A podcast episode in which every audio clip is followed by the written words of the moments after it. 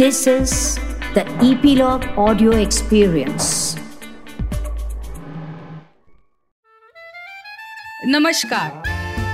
Global desi parenting podcast के इस तीसवें episode में मैं डॉक्टर साइली अमरापुरकर, आपका स्वागत करती हूँ। जैसे कि आप जानते हैं, हम अपने परिवार के कल्चरल कॉन्टेक्स्ट में कॉन्शियस पेरेंटिंग कैसे करें, इसके सभी पहलुओं के बारे में इस पॉडकास्ट पर बात करते हैं। आज हमारे साथ हमारे इस तीसवें एपिसोड में फिर से शामिल होने आई है डॉक्टर मीरा ओक जो एडॉप्टिव uh, पेरेंटिंग के बारे में हमसे बात कर रही है पिछले दो एपिसोड से।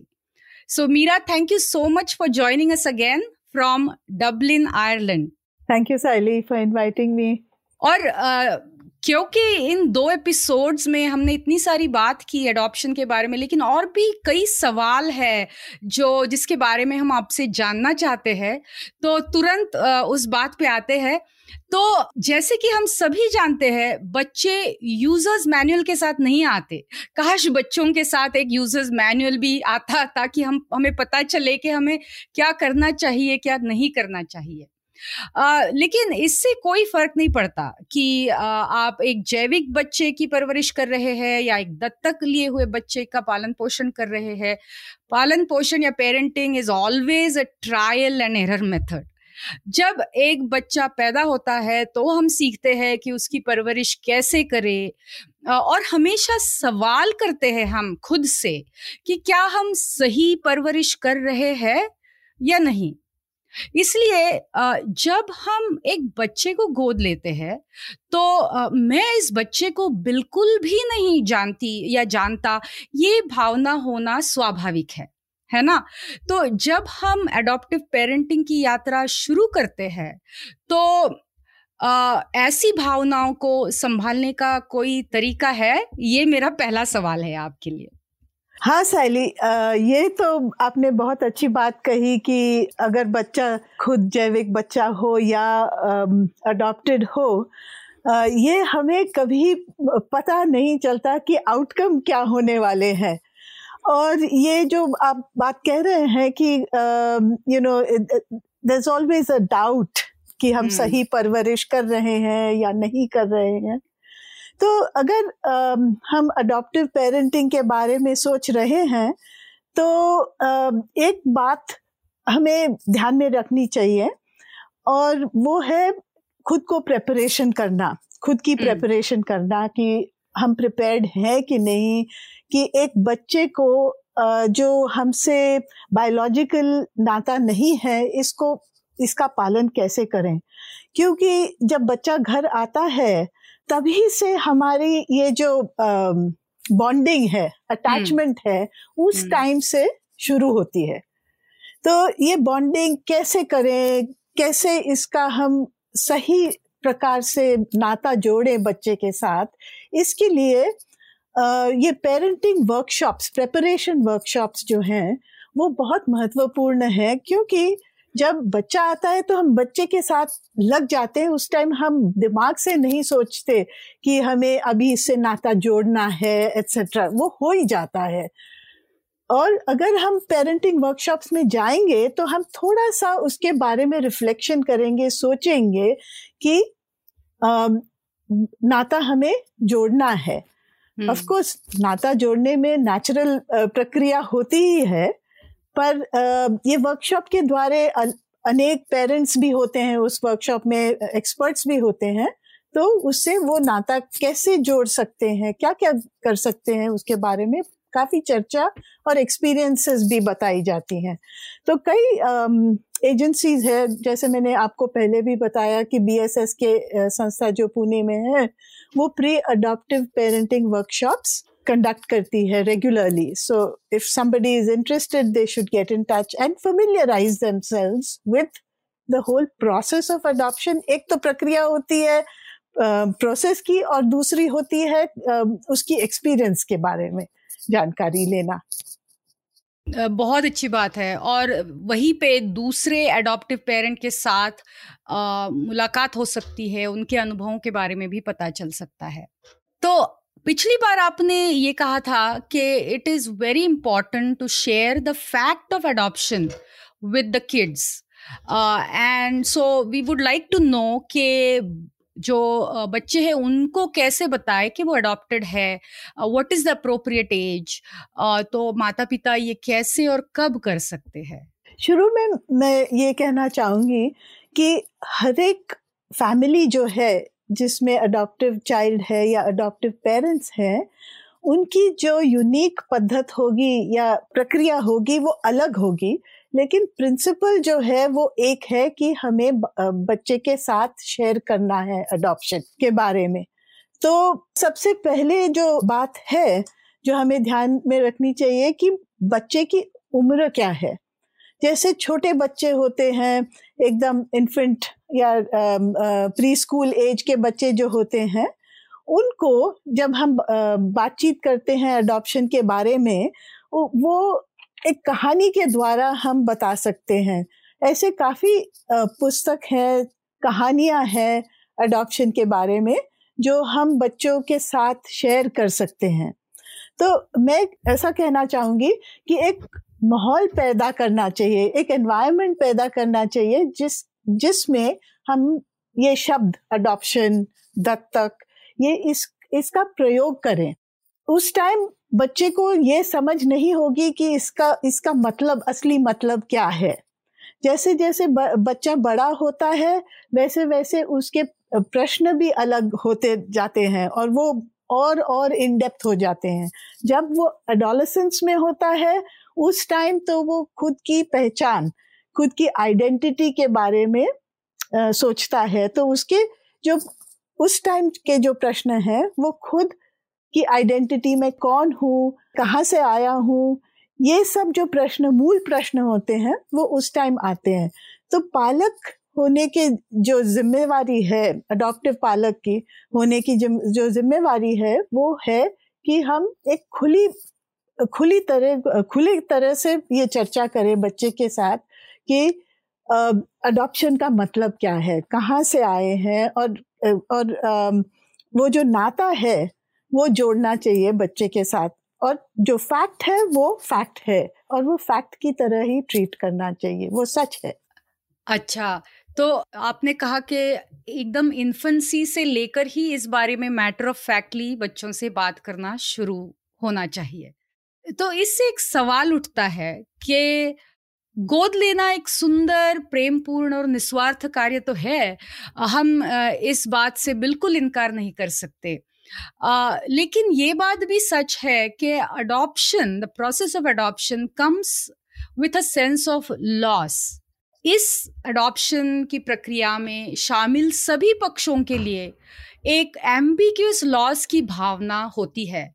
फिर वो जन्म देने वाले माता पिता हो, जिन्होंने अपना बच्चा दत्तक देने के लिए दिया है या दत्तक लेने वाले माता पिता हो, जो एक नया बच्चा दत्तक ले रहे हैं, या गोद लिए हुए बच्चे हो उनको आगे चलकर जब पता चलेगा तो हर एक इस गोद लेने वाली कहानी में एक लॉस की भावना है, एक अस्पष्ट लॉस एम्बिगस लॉस तो इसके बारे में या इन भावनाओं को कैसे हम प्रकट कर सकते हैं या कैसे मैनेज कर सकते हैं, इसके बारे में थोड़ा बताइए।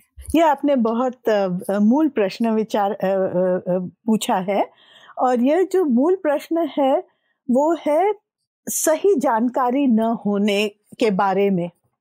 अब ये जो बच्चा जो हमने गोद लिया है, इसके बारे में हमें ज़्यादा जानकारी नहीं होती है। जितनी होगी वो जो एजेंसी से हम बच्चा ले रहे हैं, उस, वो जो हमें बताएँगे, उतनी जानकारी हमें मालूम है। लेकिन जो चीज़ें हमें मालूम नहीं है वो काफ़ी बारी हमें परेशान करती है। बहुत परेशान करती है और ये जो परेशानी की जो भावना है वो हम किस प्रकार से प्रकट करते हैं वो बहुत महत्वपूर्ण बात है। अगर हमें जो परेशानी हो रही है उसको अगर हम गुप्त रखें या राज के तरीके तरीके से रखें या, या उसके बारे में बोले नहीं तो वो एक प्रॉब्लम हो सकती है। काफ़ी बारी जो पालक होते हैं उनको पता नहीं होता कि ये जो हमारे अंदर फीलिंग्स है feeling of loss because I don't have that biological relationship with the child could create into into tension in in developing relationships with the child and so sometimes you may need help And there is nothing wrong in asking for help to deal with these emotions of loss. So while we have a loss in regular life, everybody goes through different kind of losses, like a loss of a parent or a loss of a friend or a loss of a child or a loss of a spouse. There are different kind of losses. ये जो loss है ये जो हमारी शुरुआत है जन्म से उसके बारे में कोई जानकारी हमें हमें नहीं है वो एक बहुत ही डीप लॉस होता है। और वो जो लॉस है उसके उसको हमें एक्सप्रेशन देना चाहिए और बच्चे को मौका देना चाहिए और खुद को भी मौका देना चाहिए कि हम उसके बारे में uh, बात कर सके। It can be overcome but we have to remember that this is a unique part of adoption और बीइंग एन अडॉप्टिव पेरेंट और इस बारे में हम कभी भी सोचते नहीं हैं। तो और एक इससे जुड़ा हुआ जो सवाल उठता है कि माता पिता को हमेशा संदेह का अनुभव होता है। जो उनके पालन पोषण की क्षमताओं के बारे में हो या उनके लिए गए निर्णयों के बारे में हो। थिंग्स uh, लाइक like, क्या मैं ये सही कर रहा हूँ? uh, या एम आई बैड पेरेंट ये सारे आत्म संदेह जो है वो हर माता पिता की पेरेंट पेरेंटिंग यात्रा का एक हिस्सा है। uh, लेकिन जब हम दत्तक पालन पोषण की बात करते हैं तो ये कई गुना ज़्यादा हो सकता है है ना? तो माता पिता ऐसे आत्म संदेह से कैसे निपट सकते हैं? ये ये भी बहुत एक महत्वपूर्ण प्रश्न है। और अडॉप्टिव um, पेरेंटिंग में इसका एक बहुत ही खास स्थान हो जाता है क्योंकि um, हम खुद को इवेल्युएट तो करते ही हैं कि हमने ठीक किया या नहीं किया सही बताया या नहीं सही बताया सही परवरिश कर रहे हैं या नहीं कर रहे हैं। लेकिन हमारे सोसाइटी में जो लोग हैं वो भी आपका इवेल्युएशन करते हैं कि आपने सही परवरिश की है या नहीं? और अडॉप्टिव सिचुएशन में ये जो है वो ज़्यादा ज़्यादा कंपाउंडेड हो जाता है मैं कहूँगी। क्योंकि हाँ. हमें जो बाकी के लोग अडॉप्शन के बारे में सोचते हैं कोई तो पालक और बच्चे में मन मुटाव हो सकता है होता ही है। पर अगर हम ये सब ये जो मन मुटाव की बात है सब कुछ अडॉप्शन के ऊपर डाल दें तो वो गलत होगा। हाँ। और और ये जो बाकी के जो लोग हैं हमारे आसपास उनके जो बातें हैं चर्चा है कि ये अडॉप्टिव बच्चा है ना इसीलिए इस प्रकार से इसकी परवरिश अच्छी या बुरी हाँ, हो रही बिल्कुल, है बिल्कुल हाँ. तो वो कॉम्प्लिकेट करते हैं मैटर्स तो हम्म। मैं कहूँगी कि अगर आप अडॉप्टिव पेरेंट हो तो ये आ, इसके बारे में सोचना चाहिए कि मैं भी गलती कर सकती हूँ as a parent okay the important part is कि गलती करने के बाद हम्म। हम बच्चे के साथ कैसा व्यवहार करते हैं क्योंकि हम्म। अगर गिल्ट हो कि मैंने गलत बात बोल दी मैंने बच्चे को बद, सच्चाई के बारे में बात ही नहीं की है कि वो अडॉप्टेड है समझो या बच्चे ने हम्म। मेरे से पूछा कि क्या मैं अडॉप्टेड हूँ और मैंने कहा एज एन अडॉप्टेड पेरेंट नहीं उस उस टाइम क्योंकि मैं तैयार नहीं थी बात करने के लिए तो गलती तो हो गई कि मैंने यू you नो know, सच नहीं बताया है बच्चों को बच्चे को तो इसको हम कैसे हैंडल करते हैं बाद में. अगर हम गिल्ट के अंदर के दबाव में रहें तो आ, हम इसके बारे इसको इसके बारे में चर्चा करेंगे ही नहीं और बच्चे को पता होता है कि कुछ गड़बड़ है hmm. तो as a parent you must open up and say oh, i made an i made a mistake i should not have said this or i should not have hmm. done it hmm. तो बच्चे को भी मौका मिल जाता है कि मैं कोई भी प्रश्न विचार पूछ सकता हूँ अपने पेरेंट्स से ऑफ कोर्स ये सब हद हद के अंदर होनी चाहिए they have to be limits to right. uh, to to the kind of conversation but one has to be open about it because guilt will lead to shame hmm. okay and shame will lead to development of insecurity असुरक्षितता की भावना पैदा होगी और बच्चे में जो आत्मविश्वास है खुद के बारे में वो कम कम होता जाएगा। वो कम होगा पालक में भी आत्मविश्वास कम होता जाएगा। और ये जो रिलेशनशिप है वो नेगेटिव डायरेक्शन में जा रही है। हमको इसको पॉजिटिव डायरेक्शन में ले जाना चाहिए तो खुले माहौल में बात करना चाहिए। मैं कहूँगी एक अडॉप्टिव पेरेंट होने के नाते हमेशा ये मन में रखना चाहिए कि अगर बच्चा कोई भी प्रश्न विचारे और या पूछे हम्म। तो उस टाइम अगर हमारी तैयारी नहीं हो तो हम हम्म। बच्चे को सीधे सीधे बताना चाहिए कि अभी मैं बात नहीं कर सकती इसके बारे में लेकिन हम्म। हम ज़रूर इसके बारे में एक दो दिन में बात करेंगे और करना मतलब खास उस टाइम जाके उस चीज़ के बारे में बात ज़रूर करना जब हम खुद रेडी हो जाएँ क्योंकि हम्म। बच्चे कोई भी प्रश्न पूछ सकते हैं और कभी भी पूछ सकते हैं बिल्कुल हमारी भी तैयारी होनी चाहिए उसके बारे में बातचीत हाँ. करने के लिए तो नहीं तो ये आपने हाँ। ये आपने बहुत ही महत्वपूर्ण बात बताई जो सिर्फ़ अडॉप्टिव पेरेंटिंग के बारे में ही नहीं लेकिन इन जनरल पेरेंटिंग कोई भी पेरेंटिंग सिचुएशन में याद रखने वाली बात है कि ऑथेंटिक होना ऑनेस्ट होना बच्चों के साथ और लेट देम नो कि you are human you make mistakes you need time sometimes to answer their questions तो ये ओवरऑल डेवलपमेंट के लिए बहुत ही इम्पोर्टेंट बात है।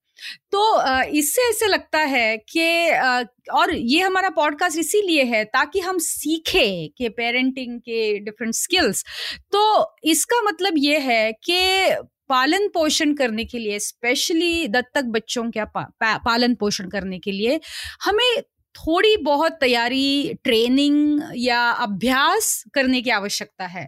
तो अगर हमारे श्रोता है जो, जिन, जिनके कुछ और सवाल है या जो और जानकारी पाना चाहते हैं एडॉप्टिव पेरेंटिंग के बारे में तो आप अगर हमें कुछ रिसोर्सेस के बारे में बता सकती है कि वो कहाँ जाए तो उनको बहुत ही उसका फ़ायदा होगा। Again a very important um, aspect of adoption and adoption resources uh, uh, you know you have pointed uh, this out uh, क्योंकि हमारे जो सोसाइटी में है uh, वो एक uh, बहुत ही अद्भुत भावना है कि अब कोई परेशानी है तो हमें उसको खुद सॉल्व करना है किसी की मदद नहीं लेना लेकिन ऐसा सच्चाई में नहीं है अगर हम परेशानी में हैं तो जानकारी उसके बारे में लेनी चाहिए। अभी आ, मैंने जैसे पहले कहा बीएसएस के आ, की संस्था जो है उनके पास अनेक रिसोर्सेज हैं जो आप एक्सेस कर सकते हैं। या खुद वहाँ पे अपॉइंटमेंट लेके पोस्ट अडॉप्शन सर्विसेज़ का प्रयोग आ, कर सकते हैं। अगर आप अडॉप्टिव चाइल्ड हो तो भी आप जा सकते हैं बीएसएस के के पास में और उनके रिसोर्सेज यूज़ करने के लिए। महत्वपूर्ण बात यह है कि अगर हमें परेशानी है या या प्रॉब्लम है तो उसी टाइम उसका हल ढूंढना चाहिए। और रिसोर्सेज बहुत है। एक ही बात मैं कहूँगी आखिर में कि अगर आप काउंसलिंग का प्रयोग करें तो ये ज़रूर जानकारी लें कि हमारे काउंसलर को अडॉप्शन के बारे में अप्रोप्रिएट नॉलेज है कि नहीं hmm. और अगर होगी तो ही उनके पास जाना क्योंकि अडॉप्शन एक खास प्रक्रिया है और उसके प्रॉब्लम्स भी खास हैं hmm. और जिसको जिसको उसके बारे में पहचान है नॉलेज है वो आ, समझ के साथ काउंसलिंग का प्रयोग कर सकते हैं अच्छा तो ये याद रखने वाली बात है। और जो बी एस एस के भारतीय समाज सेवा केंद्र जो पूना में है और उसकी वेबसाइट भी है तो हमारे श्रोता वो जानकारी वहाँ से पा सकते हैं। ऐसी तो बातें बातें चलती रहेंगी आ, लेकिन ये पूरे तीन एपिसोड्स के लिए आ, मीरा जी आपने जो समय निकाला और अपनी एक्सपर्टीज हमारे साथ शेयर की उसके लिए बहुत बहुत धन्यवाद thank you Saili it was a pleasure And if anybody has questions, feel free to write. Yes, yeah. Comment box में लिख के हमें अपने कमेंट्स और प्रश्न भेजिए। और श्रोताओं को मैं ये कहूँगी कि अगर आपने ये तीनों एपिसोड नहीं सुने हैं, हमारा अट्ठाईस, उनतीस और तीसवा एपिसोड खास अडॉप्टिव पेरेंटिंग के बारे में है तो फिर से ये तीनों एपिसोड सुनिए और अपने दोस्तों के साथ शेयर करो और सुनते रहो global desi parenting thank you